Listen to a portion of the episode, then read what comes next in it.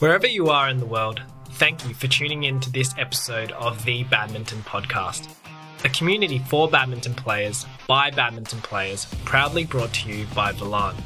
We talk all things badminton and aim to inspire you to be better in your game and in life by celebrating the people and stories of our global badminton community, whether they be past or present professional players, social players, officials or fans.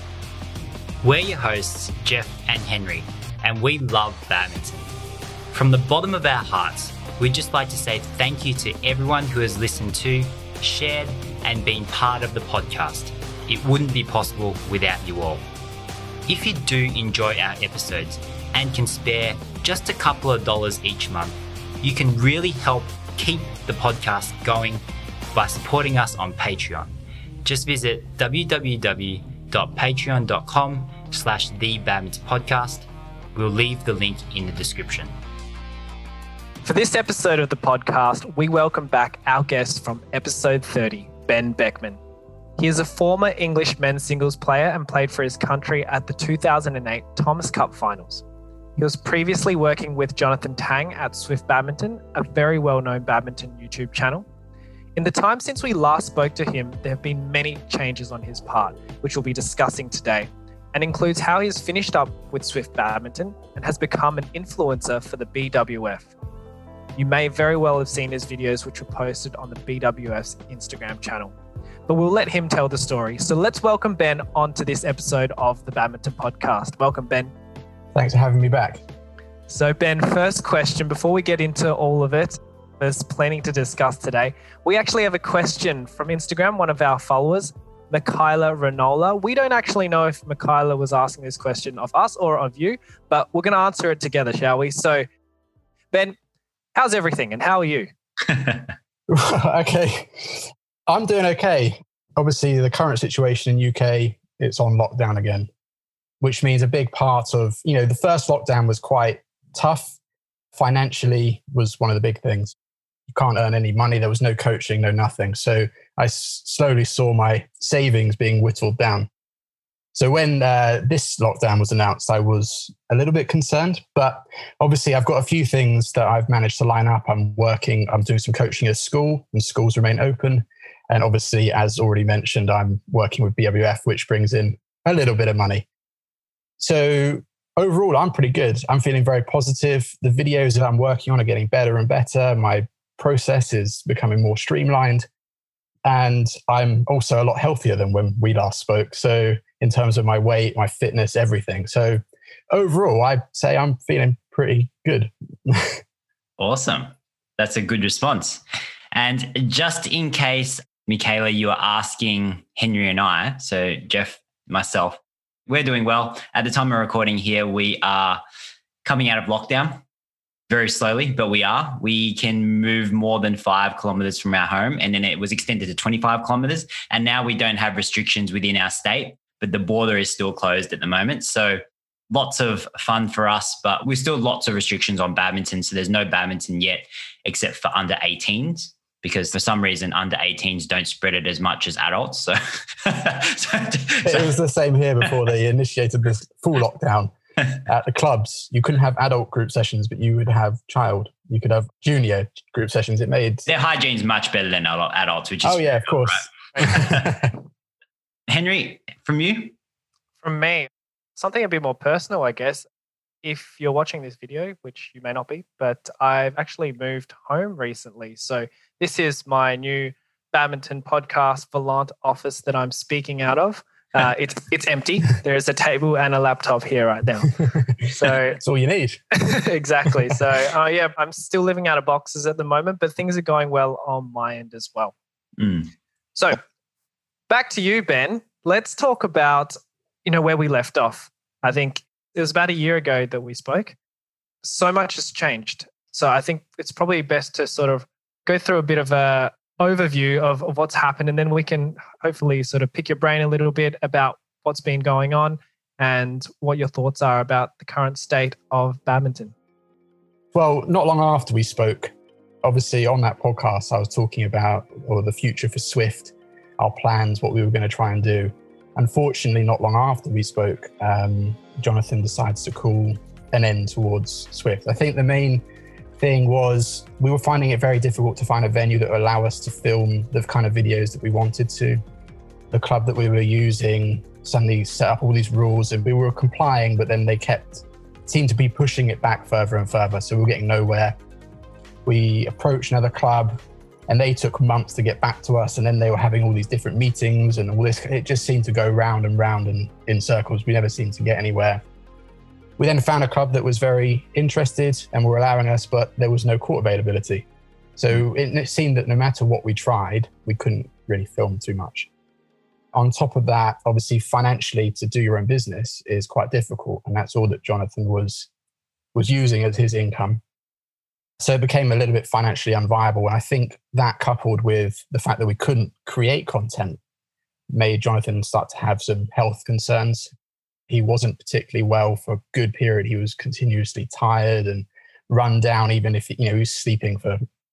Anyway, I don't need to go into too many of those kind of details, but I think he just decided that it needed to come to an end, which was, it was sad for both of us because he was so interested and invested in making it work.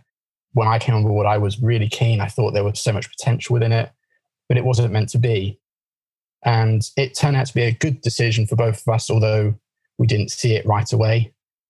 Obviously, after Swift stopped, then it was kind of leading into the lockdown and coronavirus and all that kind of stuff, which added to a, a whole new host of things. I suddenly was without a job. I was just doing private coaching, which I wasn't doing too much of because I wanted to invest more of my time in Swift. Mm-hmm. So I had to kind of see myself rebuilding that. But then when lockdown happened, that was obviously I couldn't earn any money.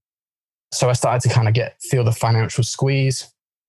But within the lockdown, I actually got, Jonathan contacted me out of the blue and he said, I've been contacted by B W F and they're quite keen on creating this kind of influencer role, someone to make short videos, to spark interest, spark debate, all this kind of stuff. And they had initially contacted him because obviously he was the face of Swift and obviously they'd been looking around YouTube for people that had done this sort of thing.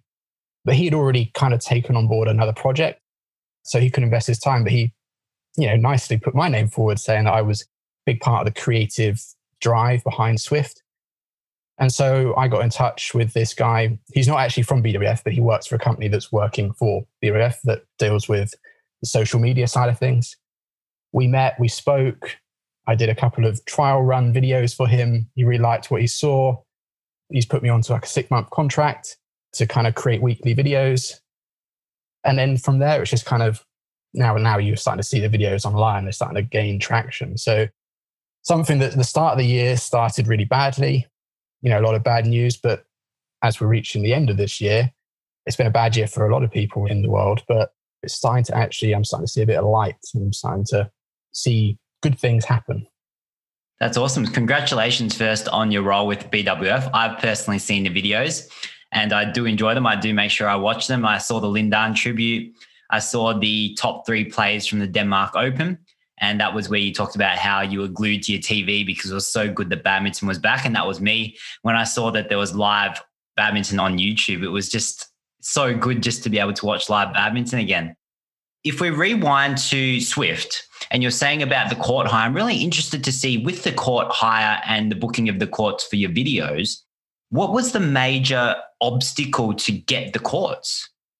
Well, initially we were working outside the club that I was employed by, and the, it's a members club. So that's run by, you know, a board that are members, and things had changed. What led to me leaving, there was quite a few issues with myself and the board and the badminton committee. I don't want to go into all yeah. that. You don't need to know, but let's just say there was some tension between myself and them.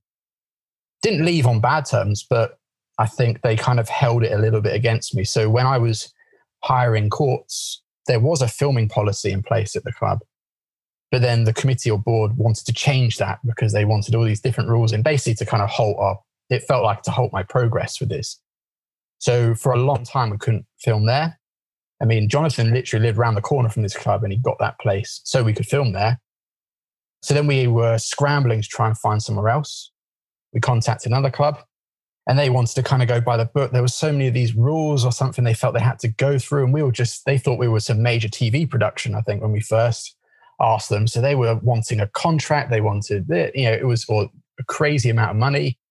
We just want to hire a court. We will be respectful to the members that are playing, and we don't do silly things if there's people next to us. And we just want to film some fun videos to help badminton. And we felt like we were banging our head against a wall. We couldn't get anywhere. There aren't too many badminton clubs in England. It's not something, you know, a lot of places, they play out multi-purpose sports halls. So it's hard to come by by courts. And in big sports centres, there's even more rules and more loopholes and more things to jump through.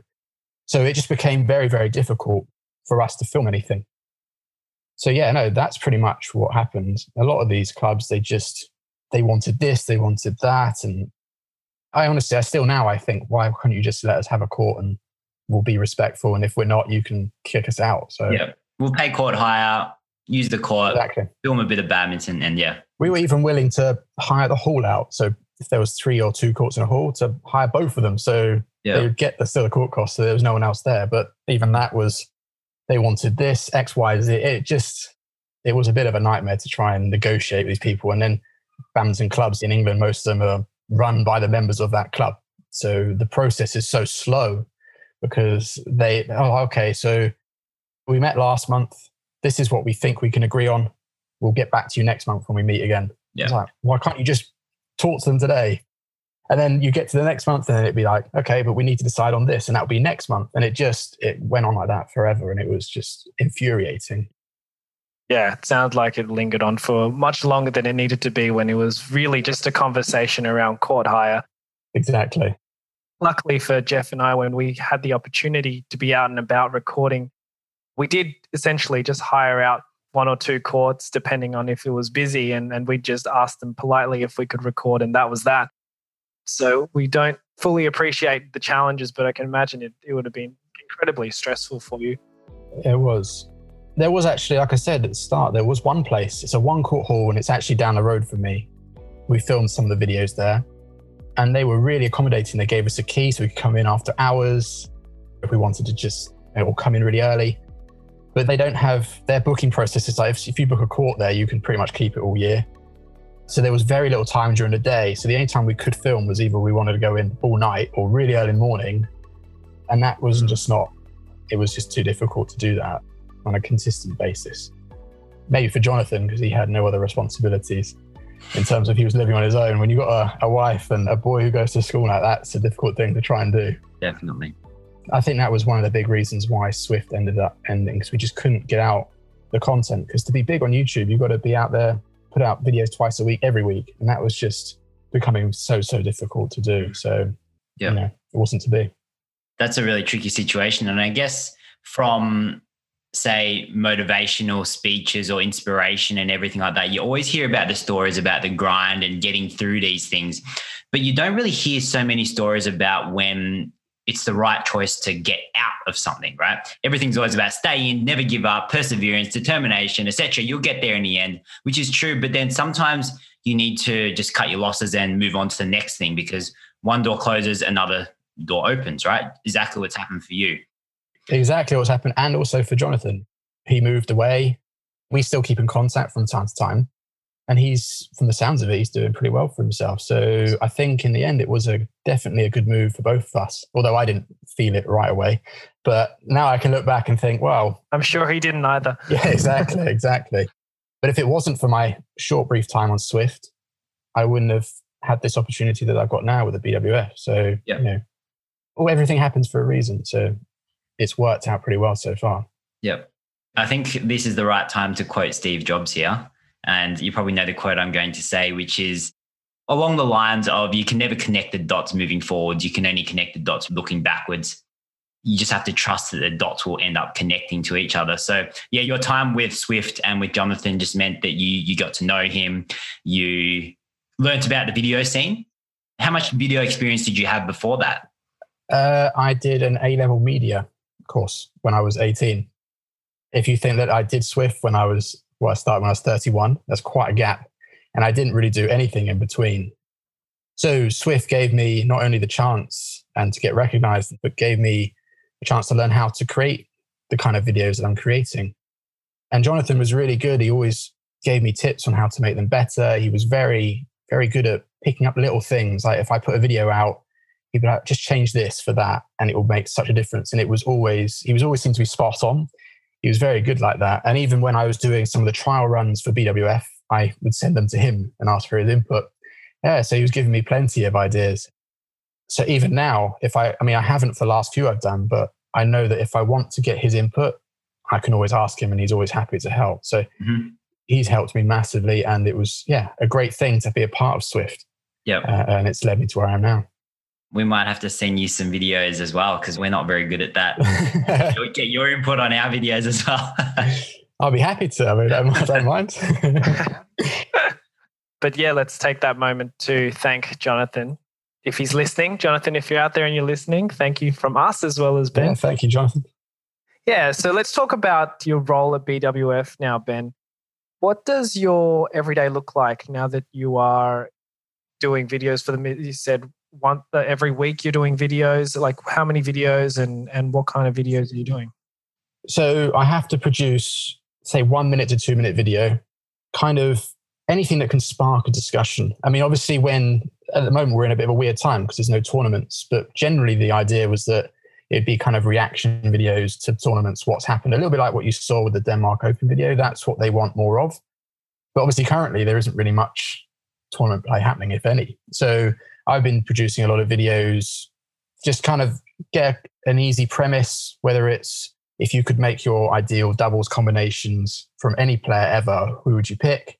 I would then give my own ones and why, and then obviously offer the, the question out, out to the viewers. So very quick, short, sharp videos. My day to day is, when I started, it took me a few hours, a couple of, maybe even a day or so to make a video, whereas now I can do it in a couple of hours because you get an idea of what you're doing and you kind of, I know where to set up the camera, I know what to say, I can bang it out very, very quickly and you get very streamlined. But although I've only got to make one video, I'm trying to make a lot of archive videos that no matter when they were to go out, they would still be relevant. The guy I'm working with, the guy I kind of report to, he calls them evergreen videos because yes. they're, they're never going to go out of date. They're always going to be available. So I'm constantly thinking of ideas, little things that I find interesting and hopefully that people watch them will find interesting, a little bit entertaining. So a lot of my time is spent not just doing them, but actually thinking of them, writing a little script, going through YouTube or the now got access to the archives of B W F, okay. going through loads of old matches and seeing if I can, or Wikipedia to get results, see if I can see any patterns or interesting things that I can talk about. Because mm-hmm. I don't want to just be like, this is one of the best matches ever, blah, blah, blah. I want there, if there's a story there, then I want to be able to tell that in a very short time mm-hmm. and keep it entertaining. So I'm always looking for that, and that can take a little bit of time, but it's more interesting to me. That's cool. I've got a topic for you that just came to my head. The right and left-handed doubles combinations, are their results better than the, the both right-handers or the both left-handers? Not many both left-handers, but you know that right-left combo? Yeah, the right-left combo is usually seen as uh, you've got the the four legendary players for singles. You've got Taufik, Gaida, Lin Dan, mm-hmm. Chongwei. And then you've got the what they, I think some people call the five legendary doubles pairs. So you've got Leon Day and Jung, and then you've got Kai Fu left and right, Ku and Tan left and right, Bo Mogensen left and right. Yeah. And obviously Asan and Setiawan, they're both right, but there's three out of that five that are left and right. So I think there's definitely something uh, to be said about that. We'll see this video in the next couple of weeks, won't we? Yeah. I'll definitely give it some thought and see if I can make anything from it. Awesome. So will there be opportunity for you to travel as well to tournaments themselves? Is that on the card? Yeah, well, obviously when tournaments happen and travel happens, this job, this kind of making these little videos, I'm not sure that's going to need travel. I think they're going to want to minimize costs. But we spoke before this video about something I did yesterday for B W F where they're trying to rehash, because there's no badminton, new stuff. They're trying to kind of take some old stuff and make it relevant. So they've got some commentators like Jill Clark, Steen Pedersen, Morten Frost, and they got some former players like Rexy Mainaky and Wong Choon Hann. And then they got some current players, I think Michelle Lee, Gronya, Somerville, Kim Astrup. You know, there's quite a few of them, and they're basically being asked their opinions on influential players from the past decade. And the guy that I was doing it with is the one who's in charge of the live production of B W F events, and he creates the B W F Unlimited that weekly show that I'm sure a lot of people watch. And after we did that, he seemed pretty pleased what I did. And he asked if I'd ever be interested in color commentary, if that's something I'd ever kind of considered, being a color commentator or that kind of stuff. And I'd, I'd given it some thought, but not really too much. Mm-hmm. And obviously, if I was to kind of get myself involved with that, that, that side of things would obviously involve some traveling. But as far as creating these videos, they can be done from the comfort of my own home. So I don't think there'll be need to be too much traveling. There'll be none really for that. But maybe if the commentary thing ever was to come about, then that might involve some.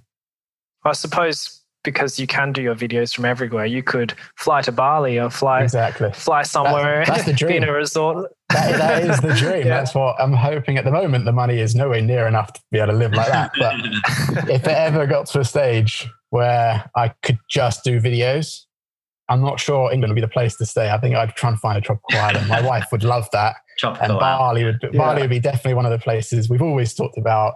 Oh, if we could retire or if we could just work from anywhere, one of those places. I mean, she's Indonesian as well, so that really helped. So that would be... Oh, uh, really? Okay. okay. Would, yeah, that would be the place to be. And that's somewhere that we would love to go. And a lot of the B W F, they're based in Malaysia, Singapore. So what's to say that isn't where I could end up? Fingers crossed. We've said it first on the badminton podcast. Yeah, exactly. When we bring you back next time, you'll, be, you'll have palm trees in the background. Yeah, you'll be talking to us from Bali. Yeah, sipping a cocktail and all that kind of stuff. So Ben, when we're talking about your role at B W F now, what is it that you actually like? What do you enjoy about the work that you're doing at the moment? Well, first and foremost, I've grown up around badminton. I absolutely love the sport. I used to watch plenty of tapes, D V Ds of matches before YouTube was around. And then when YouTube came on, watching the live events. And now I'd always, if there's a tournament on, I'd hook it up to the T V and watch it all weekend. So it, to be involved with something like that is, you know, within a sport that I love is great. I also, when I finished school, one of the things I was quite interested in, and actually this is when I finished my badminton career, was actually media and video production. So it's kind of combining two things that I really enjoy doing. It's also very interesting because they're very quick, short videos, and it's something that's exciting to me. So I get to combine making fun, entertaining, informative videos about the sport that I love. So really, I can't ask for more. It's not something I get bored of, and I don't think I ever would. In fact, it's something I want to do more and more and more of. Awesome. How does it feel to be an influencer? I guess the in-trend word these days is, hey, I'm an Instagram influencer. I'm an influencer. Uh, so, so how does it feel to be labelled an influencer officially? I think if I was in charge of what name I'd give myself, I'm not sure I'd use influencer. I think maybe I'm a little old. Isn't it? Most influencers are in their early twenties. I'm not that. So, but I don't know what I think about being an influencer. I think it's obviously a bit too early at the moment to tell whether I have any influence whatsoever. I probably'd say I have none at the moment, but it feels like a youthful term to me. When I think of influence, I think of young people doing silly videos and all this kind of stuff. I'm not sure that's necessarily me, but if I get people to enjoy badminton and, and learn a little bit more and be entertained and get more people interested in the sport, then I'll happily take that title. I suppose we can make it more formal and call you a key opinion leader, a K O L, yeah. if if that's more suitable for your age. Yeah. I don't know. Yeah. That sounds a bit more my uh, demographic, doesn't it? But that's okay. We'll stick with influencer for now. As a B W F influencer, Ben, what is your favorite video that you've made so far? Ooh, okay. There are a few that I've made that haven't made it out. So if I was to base it on the ones that have gone out, I really like the Leon Day video because for me, that summarizes that that's something that's been more interesting. So you take a premise of someone who's really good. He achieves something that no one else has, the three times world number one with three different partners. It's incredible. And then you kind of go into why, you know, I give my opinion on why. It's not just a kind of, here's my top three moments or here's the best things that happened or whatever. There's like a, a little story within it. So I really enjoyed making that video. I was very happy when it came out that I managed to kind of create this informative, interesting story within the two minute time frame. And also, I just think that it just had a really nice flow to it. So when I watched that one, I'm like, that's kind of where I want to kind of, as a baseline, I want to get better from there. There are some videos that haven't made it out yet that may be better, but for the ones that people might have seen, who knows what other videos would have gone out by the time this is broadcast. But for me, the Leon Day video is my favorite one. Mm-hmm. I'm not sure if you guys have seen that one. I've seen the Leon Day one, but I don't think it's the one that you made. Okay. Are you speaking in it?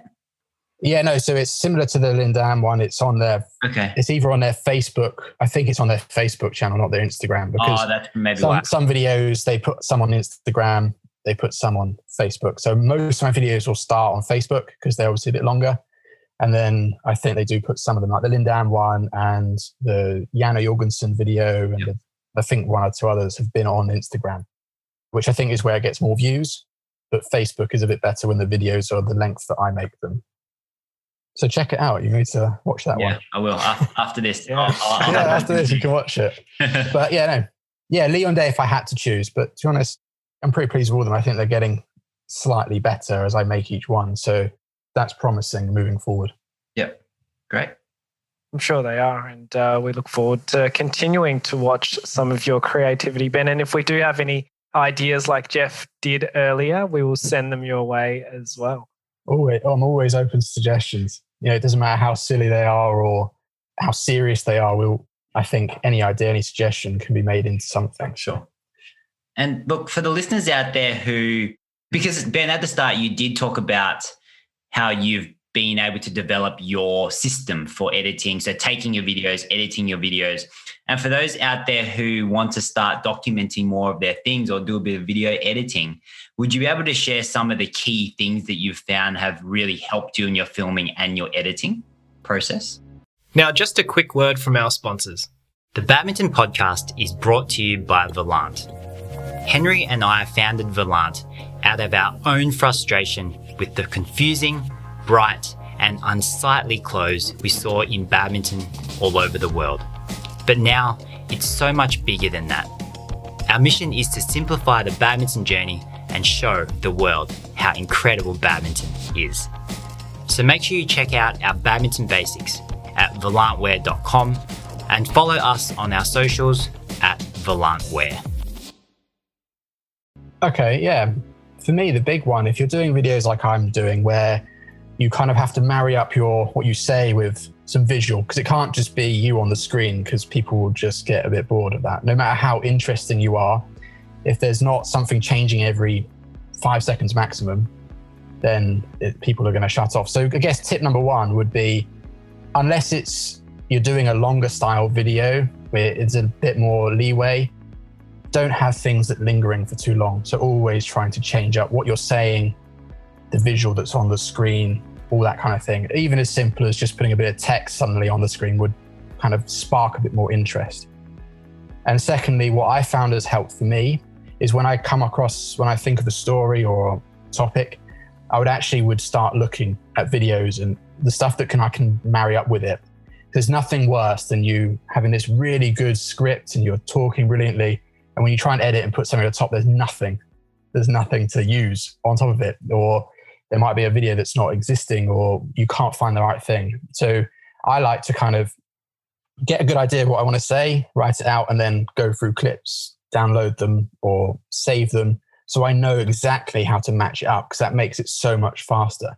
If you just kind of write, there's a few times at the start where I'd have a script, I'd film it, I'd edit it down, and then I'd try and get the clips on top and it wouldn't work. So I had to almost refilm, I had to change what I'm saying and refilm it, and it would just end up taking more time. So if you can kind of focus, think of the visual you want to display and show, as well as what you're trying to say, and get those together before you even come to the edit process. You know, it's not going to be perfect because there's always got to be some wiggle room, but that will definitely streamline the process.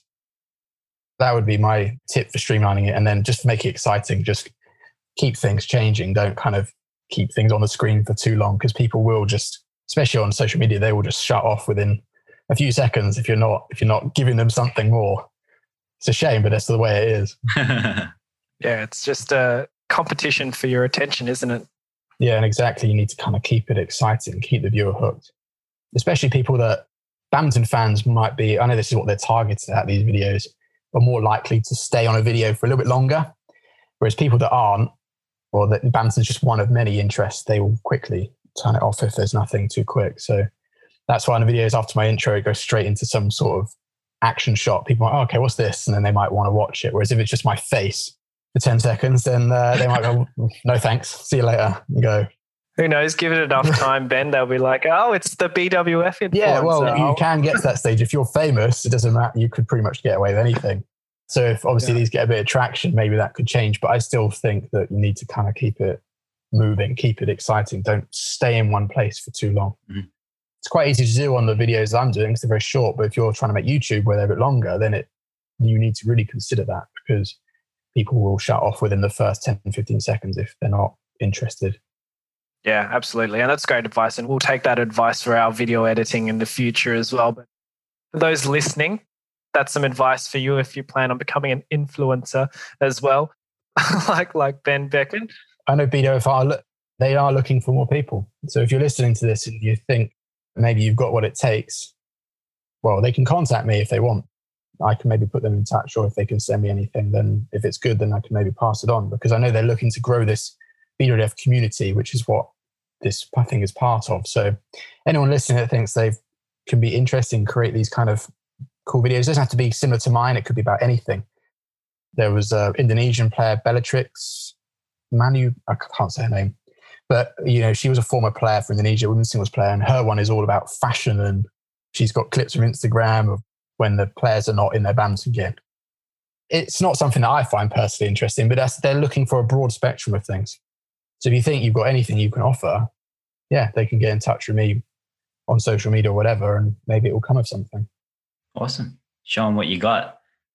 I just remembered the Rick and Morty episode where there's a planet, um, the music competition, and he's like, show me what you've got.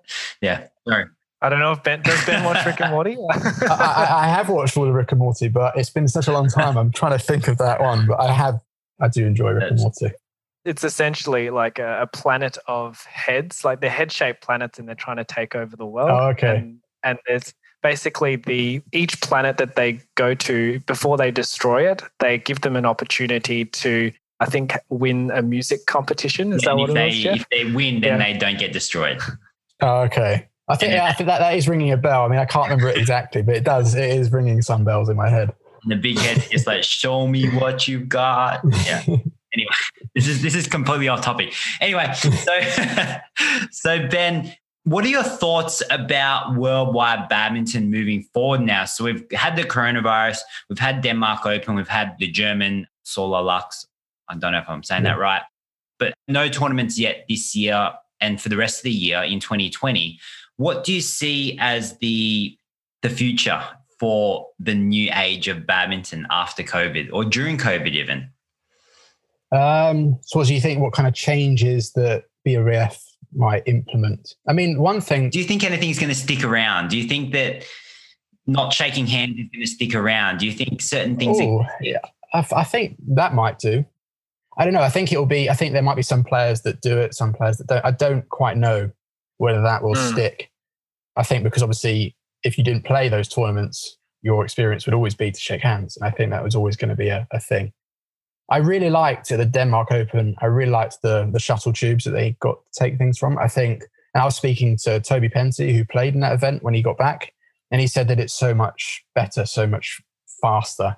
And he said it makes a pretty cool sound when it comes out. So he quite liked it. I think it just looks better. I think also it just makes the whole, the time between the points was quicker because of it, because they weren't walking towards the service judge and then coming back. They just take it from the side. So I think that might stick around in the big events. Obviously, in the small ones, they probably, I, I don't know whether they will, but I think at the big events, I think they will do that. Any other changes, I don't think there's going to be too much different. I'm just hopeful that obviously next year, there's a plan for tournaments to come back, obviously beginning with the tournaments in Thailand. I just hope that they can go ahead and that um, the tournaments can lead up. And obviously we can have the Olympics next year as well, because I think everyone wants to watch the badminton Olympics. It's always such a great event to watch. As far as badminton changing, yeah, I think the, the shuttle tubes, but I can't see much else changing, to be honest. Yeah, definitely with the with the shuttle tubes. Jeff and I talked about it with Felix on another episode of the podcast. It does certainly, from my perspective, it does add a degree of professionalism when you're actually watching it compared to the umpire passing the shuttle to you. I actually never thought of that, but that's that's a very good point. Yeah, it does visually just look, it does look much better. I agree with that, definitely. And speaking of the Olympics, Ben, now Jeff and I actually had an episode, I don't know how far along this episode was. We were placing bets on uh, who would win men's singles, women's singles, mixed doubles, men's doubles, and women's doubles. Now, we might as well add you into the mix. So, oof. Who are your top picks? It's so hard now. Like, you know what's happening. It is a hard one because know. who knows what's going to happen when players come back. I think let's start with a, a relatively easy one. Men's singles, I think it's going to be very hard to look past Kento Momota. He yep. is by far the best sure. singles player. I know he's been out for longer than anyone else. It'll be a year between since he last played. But when he came back from... you know, his ban because of going to a casino in Japan, he very quickly went up to world number one almost within a year and won the world championship. So I don't think an extended period of time off for him will, I think almost because everyone else has been off, it will actually help him. I think, I think he's going to end up benefiting from this and he won't be so tired by the time the Olympics comes. Because if it happened this year, he was taking time off after Malaysia anyway to rest and recover and to make sure that he's ready for that, that run. Whereas now he's going to come in fresh and he won't play so many tournaments, and he'll be my pick for the men's singles. There's only one player that potentially could beat him, which is Ginting, but I don't think, I think Momota will win the men's singles. Um, the rest of the events are pretty hard. I think mixed, I think it's going to, again, Zheng Shiwei and Wang Yaqiong. They proved at the big events that they seem to come through.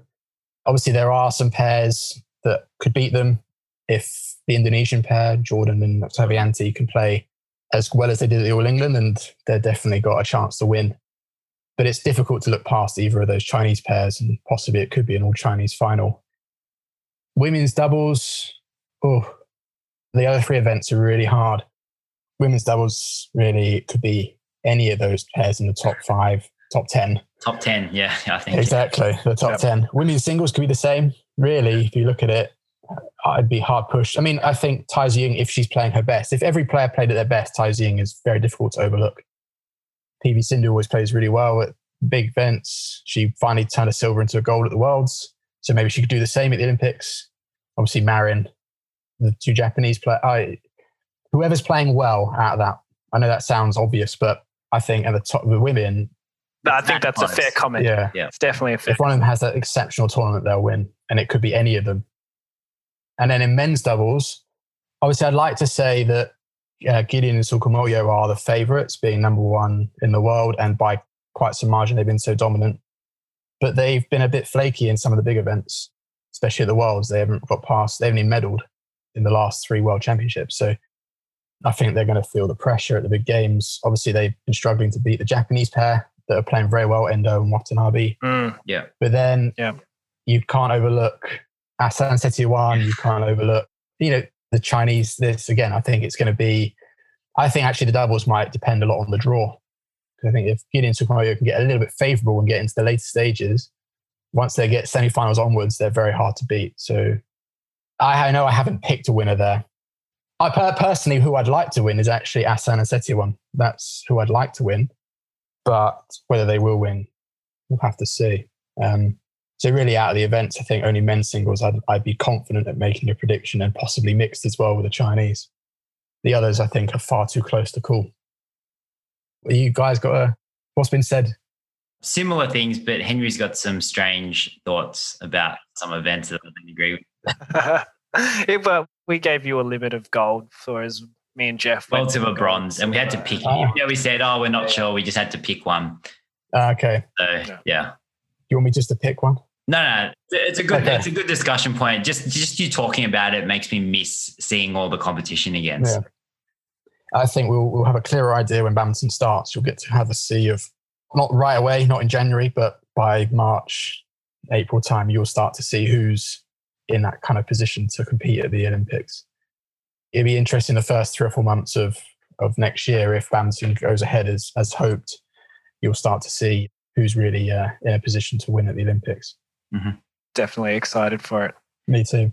So we've got some questions here directly from the followers of our Instagram channel. we're just going to read them out. So the first one is from Jojo G, and she asks, what is your daily routine like? So I guess we can ask you from a perspective of when you were a player, what was your daily routine like? And then maybe what your daily routine like is as a B W F influencer. Okay.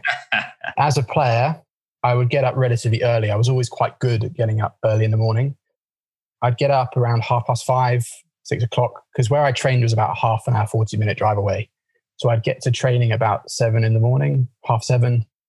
Usually training with the coach and the other players began at nine, but I would always do some extra, whether it was on the treadmill or shadow was a big part of it, because I always felt that that really helped me. I think I mentioned that on the last time I was on this podcast. So I'd always spend a good forty-five minutes doing something extra. And then we train from like nine to eleven, eleven thirty on court. And then it'd be, obviously we'd lunch, and then we'd train again in the afternoon. And then when I was playing, I had to supplement a lot of my, a lot of my costs with coaching. So I'd finish training at half two, three o'clock, maybe four o'clock. And then for the next three, four hours, I'd be coaching. And then I'd go home, wind down, probably actually watch badminton. You know, I was around it all the time, and go to bed and then repeat. So it was like most people that are athletes, it's not the most exciting life. It's very repetitive and regimented, but that's what you kind of had to do. So, you know, get up early, get there, train a little bit, do the main session, break, make another session, coaching just to earn some money and to be able to afford to go abroad, come back and either just watch what I, you know, any shows or anything, or generally for me, I watched more badminton because, you know, I was kind of obsessed with it and actually quite enjoyed doing that, and obviously trying to learn from the best in the world, go to bed and then repeat. Not the most exciting life, but it's definitely prepared you for being a B W F influencer and looking at all these videos. So let's talk about that and what your daily routine is like now. So what my daily routine is, obviously it depends day to day, but in general, again, I get up very early because uh, I get up around five in the morning. That's because me and my wife, we like to do our physical training before work and before I have to take my steps down to school. So we usually, in our front room now, we do insanity or some sort of HIIT training uh, in front of the T V uh, for about forty-five minutes, maybe an hour some, some mornings. You know, then I'd kind of get ready, coffee, all that kind of stuff, take my steps under school. And then either I go to the club where I coach, or I come back. Most mornings I'll come back and I'll spend all morning working on a video, editing it or writing down ideas or whatever, sending emails and just checking in with the guy that I work alongside. And then really the rest of the day would be spent either doing more coaching, whether at the school that I work at or private coaching or whatever. And then it's, I also do housework. I got to kind of, if I'm at home more than my wife, I, I kind of feel like I have to.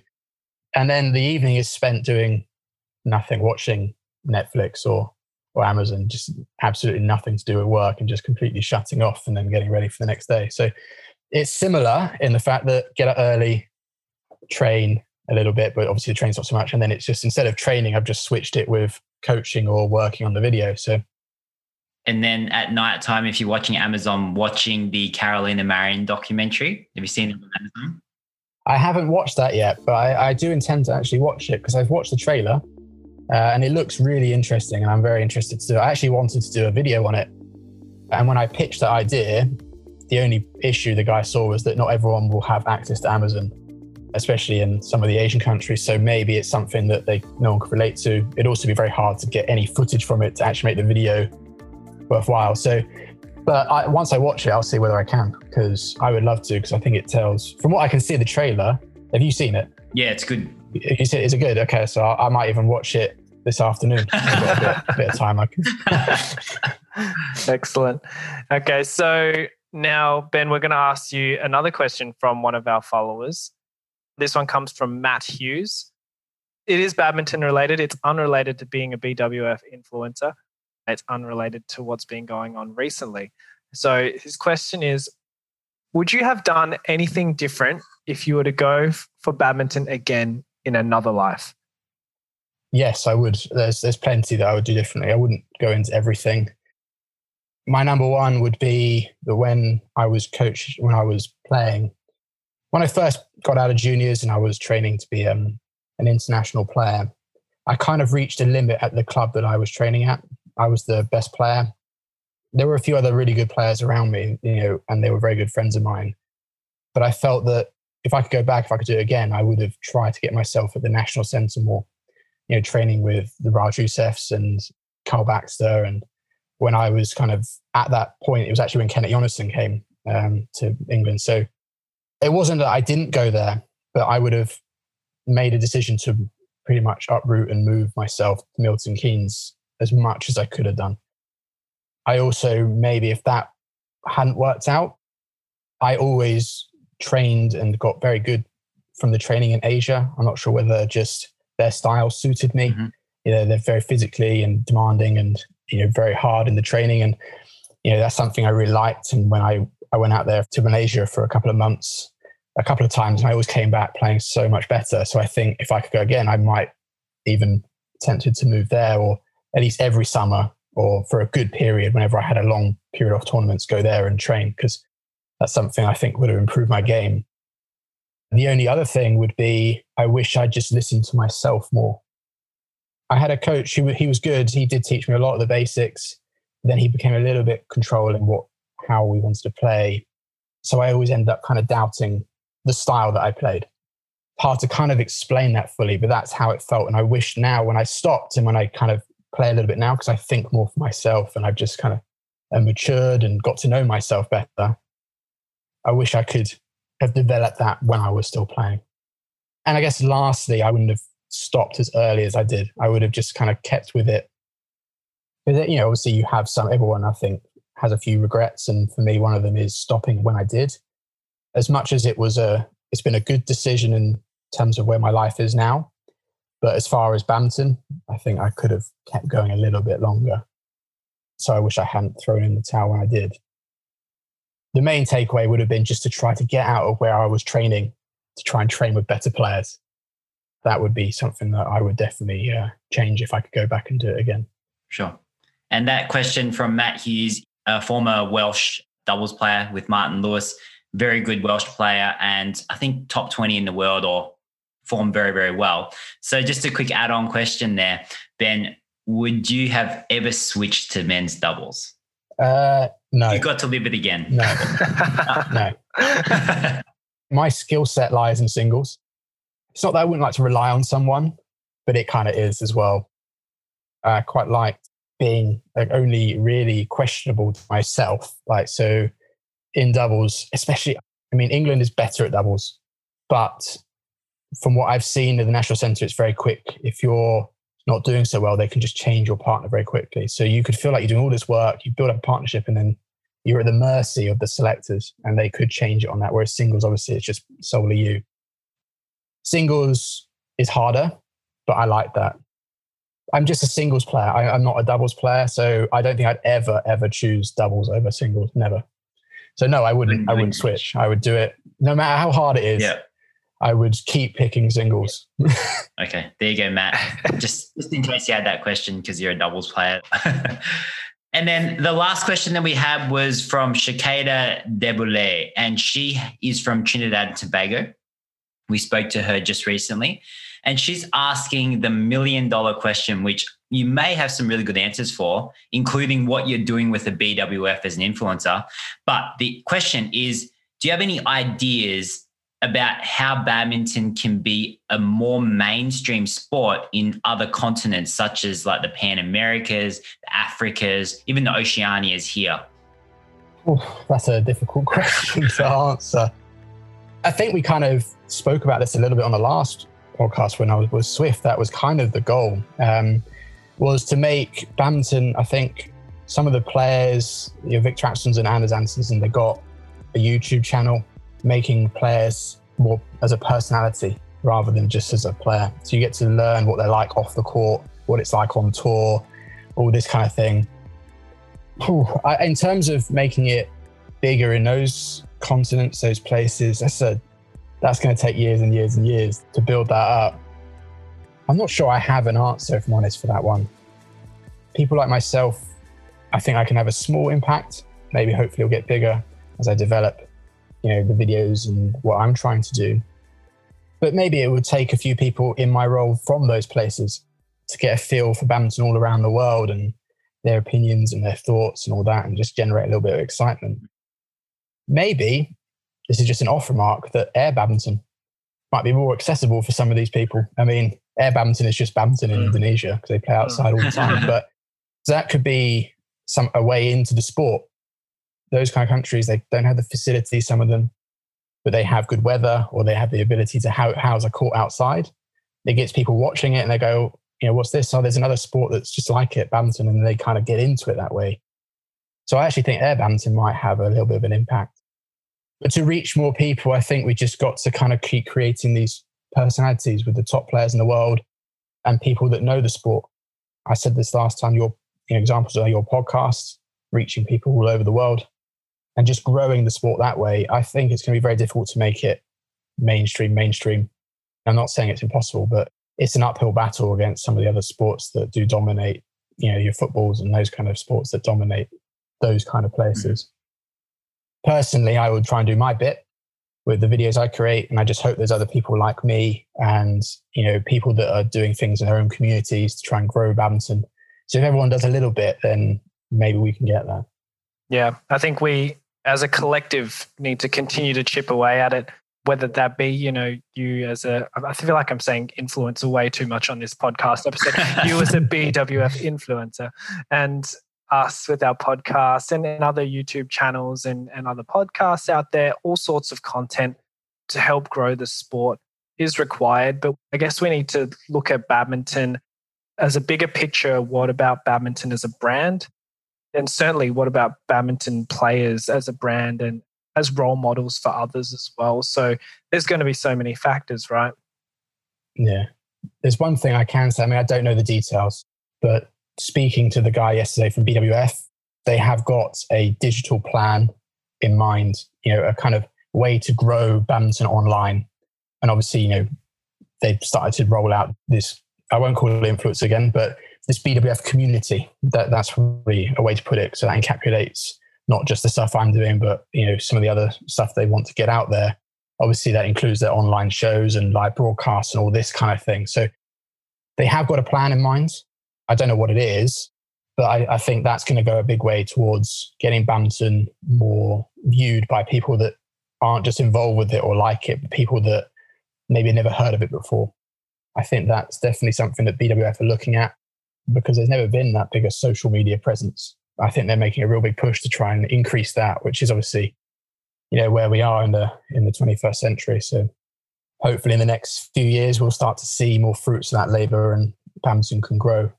Yeah, absolutely. And we hope to see you be a big involvement, big part of that as well. So if we do have listeners out there and they want to see some of your videos, they want to see some of that content, that awesome content that you're creating now with a bit of humor, that bit of Swift touch to it, where can they find you? Well, so they can find me on Instagram. My handle is at Ben underscore Beckman underscore B W F. I don't necessarily put the videos up there myself because they will go up on the B W F's official Facebook and Instagram channel. I'm not on Twitter, so I think they sometimes put links to things on there. I don't quite know. I haven't been active on social media, to be honest, for the last year or so. I'm slowly trying to kind of put myself back out there, but I will put up things out there that will say the video is now live on the B W F channel because I have to kind of wait a period of time before I can use it on my own channel. It's just something that they have in place. So really, if you want to watch my videos, it's mainly on their Facebook, but they will also sometimes put it on Instagram as well. So make sure that you follow them. Yeah, great. All right, listeners. So make sure you check those out. And so, Ben, this is our second podcast together and hopefully not the last one. Hopefully we'll get you come back on at some point because we do love chatting to you. But thank you once again for being on the Badminton Podcast. Thank you for having me. Thanks, Ben. So from Henry and I at the Badminton Podcast, thanks for tuning in to this episode. If you've enjoyed it or found it useful, be sure to share it with your family, friends, teammates, and someone outside your badminton circle too. Because with your help, we can show the world how incredible badminton is. To keep up to date with new episodes and who we're interviewing next, make sure you connect with us on Instagram, Facebook, and LinkedIn at The Badminton Podcast and on Twitter at The Badminton Pod. Feel free to contact us and ask any questions, give us feedback, or request topics for future episodes. We love hearing from you. And remember to check out and shop for your simple and minimalist badminton gear at volant wear dot com. Catch you on the next episode. Bye! Bye.